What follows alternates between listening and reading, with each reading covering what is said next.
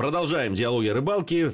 Состав не изменился за это время. Алексей Гусев и Гия Саралидзе в студии Вести ФМ. Сегодня мы говорим о зимней ловле леща ночной. Ну, понятно, что если человек приезжает ночью, ну, он же не ночью приезжает, он приезжает днем, ловит, потом ловит ночью, потом ловит, и так иногда несколько дней а, а, бывает. Абсолютно верно. Ровно поэтому он экипирован соответствующим образом. Давай поговорим о том, что необходимо с собой иметь. Так. Первое.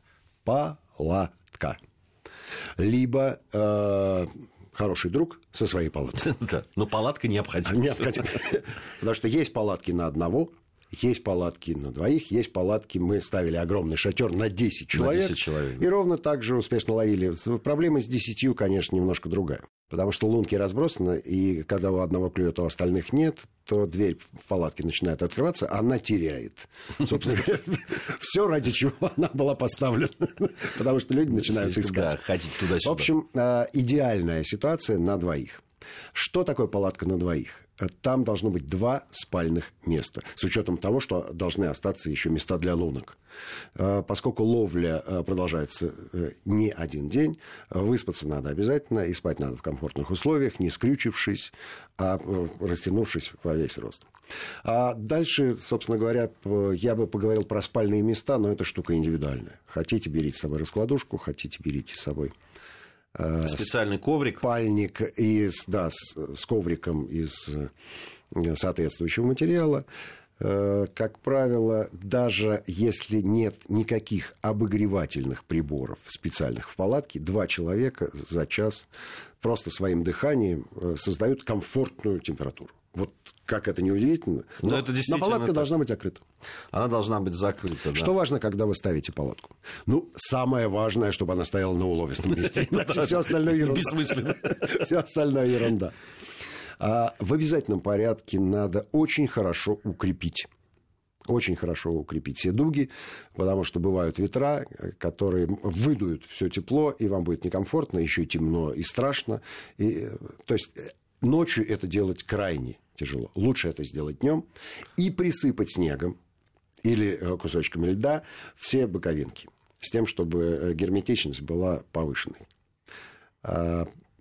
Вот, собственно, основ... ну, основные, да, основной. И, основной. Конечно, надо э, подумать обязательно о Э, месте, ну вот э, как, о сидении, так скажем, не только... Ну, рыболовные ящики нынче делают такого качества, что они хороши. Ну, вот Но есть... если у вас есть стул, стул со спинкой, вот я про это. в нем можно и подремать, если честно. В том-то и дело. В том-то и дело. Все-таки, на мой взгляд, стул в данном случае, тем более, что сейчас есть они легкие, удобные, да. современные, современных Согласен. материалов. Согласен. Это, конечно, вот сидеть долго сидеть на на одном месте и на ящике, в общем, даже если это удачно сделанный ящик, это не совсем э, не Ну, совсем радио, комфортно. телевизор обязательно. Не знаю, небольшая библиотека. Радио точно. Небольшая библиотека. Да, потому что клюет редко. Да, слушайте программу «Диалоги». Хорошо, по поводу снастей. А, со снастями здесь все очень и очень просто. А, дело в том, что Леща, конечно, можно ловить мормышкой, чертиком, э, в общем, скажем так, на активную игру но э, для активной игры э, все-таки существуют э, другие варианты рыбной ловли, когда вы приезжаете на несколько часов, ну и в ситуации активного поиска пытаетесь найти активную рыбу.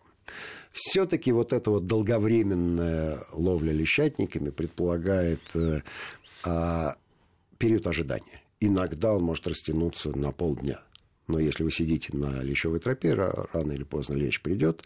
Соответственно, снасть это, это пучок мотыля, это поплавочная удочка, э, некий прообраз удочки летней, но просто удилище. В ее зимнем варианте. В ее зимнем, да, в ее зимнем исполнении, и, конечно, поклевка по поплавку э, стандартная лещевая поклевка, который в силу особенностей своего строения не топит поплавок, а, а поднимает. поднимает. Вот. И если вы хотите смотреть, как поднимается э, не поплавок, а кивок, то кивок должен быть соответствующей длины. Ну, в общем, э, поплавок в данном, э, в данном случае надежнее и лучше. Да, э, лучше, лучше ну, просто... и удобнее. И, и, Визуально. Конечно, потому что мы сидим над лункой и смотрим вниз. Да, смотреть вниз на э, вот этот вот кивочек очень тяжело, лучше довольно да, тяжело. А, а ракурс не тот. Да, а поплавок выигрышен. Я помню. Он визуализирует э, контакт леща с э, наживкой. Наш приятель э, Саша Гордон который является, наверное, многие, не знаю, знают или нет, но он такой заядлый рыбак, он да. в свое время сказал, хочу на, сделать... Наш завистник. Хочу сделать программу а, про то, как должна рыба себя вести. Вот ты лещ. Почему-то пример был именно лещом. Да. Вот ты лещ, ты должен в это время года находиться на такой-то глубине. Кстати, вполне хороший подход к снаряду. Да.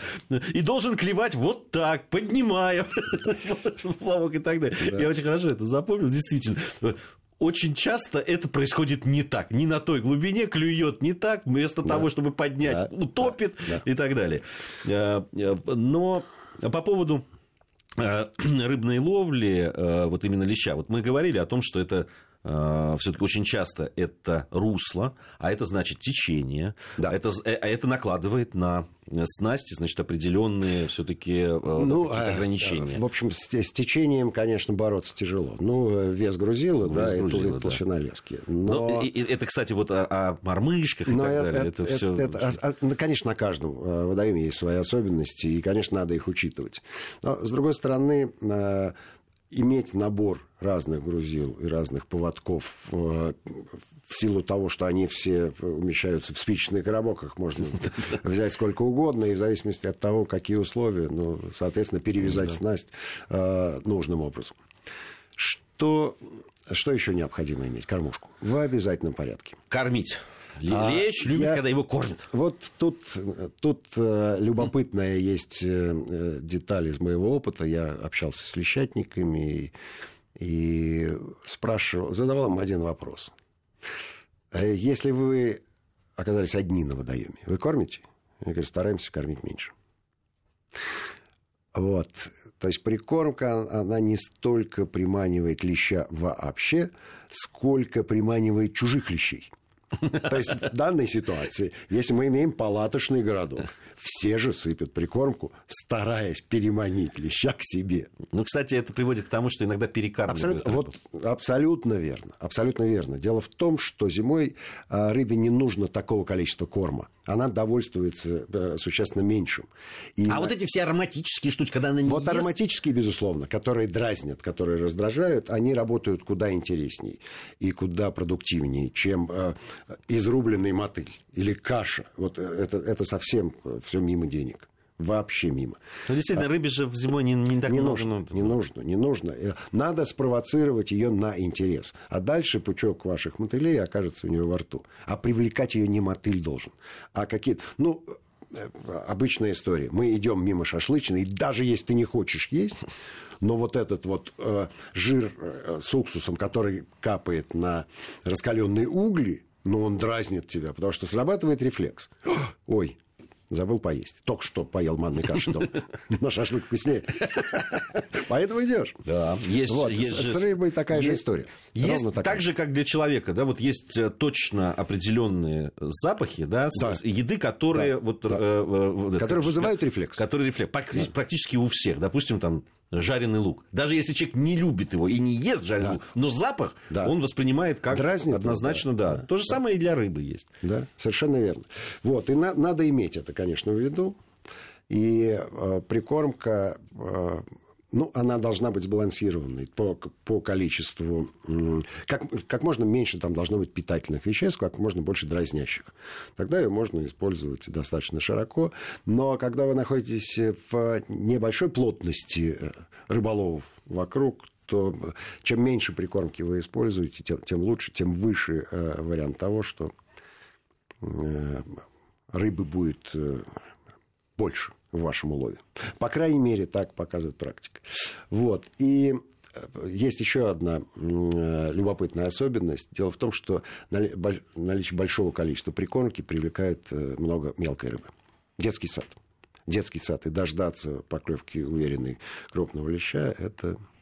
Он, вот крупный лещ как-то иначе реагирует на прикормку. А молодежь с удовольствием. Возможно, он поэтому и стал таким крупным что видя, как исчезают его собратья мелкие. в дыре наверху его дети и внуки, но, но поостережется, наверное, разделить их участь.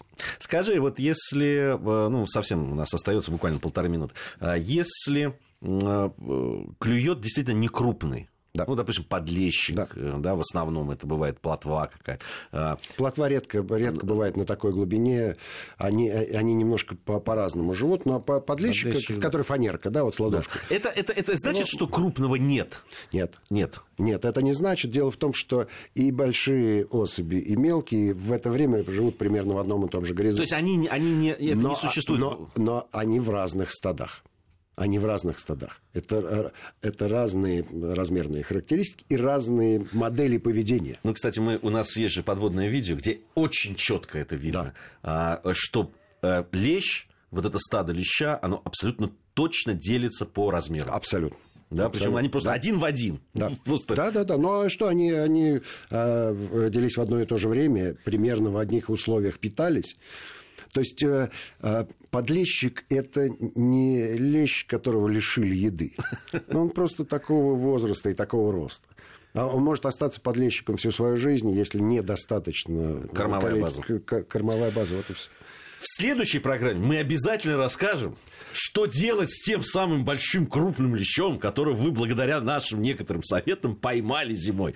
К сожалению, у нас времени уже на это не осталось. А у вас есть А у вас есть, да? целая неделя. Тем более, что есть одна точно истина. Чем крупнее лещ, тем он вкуснее. Абсолютно верно.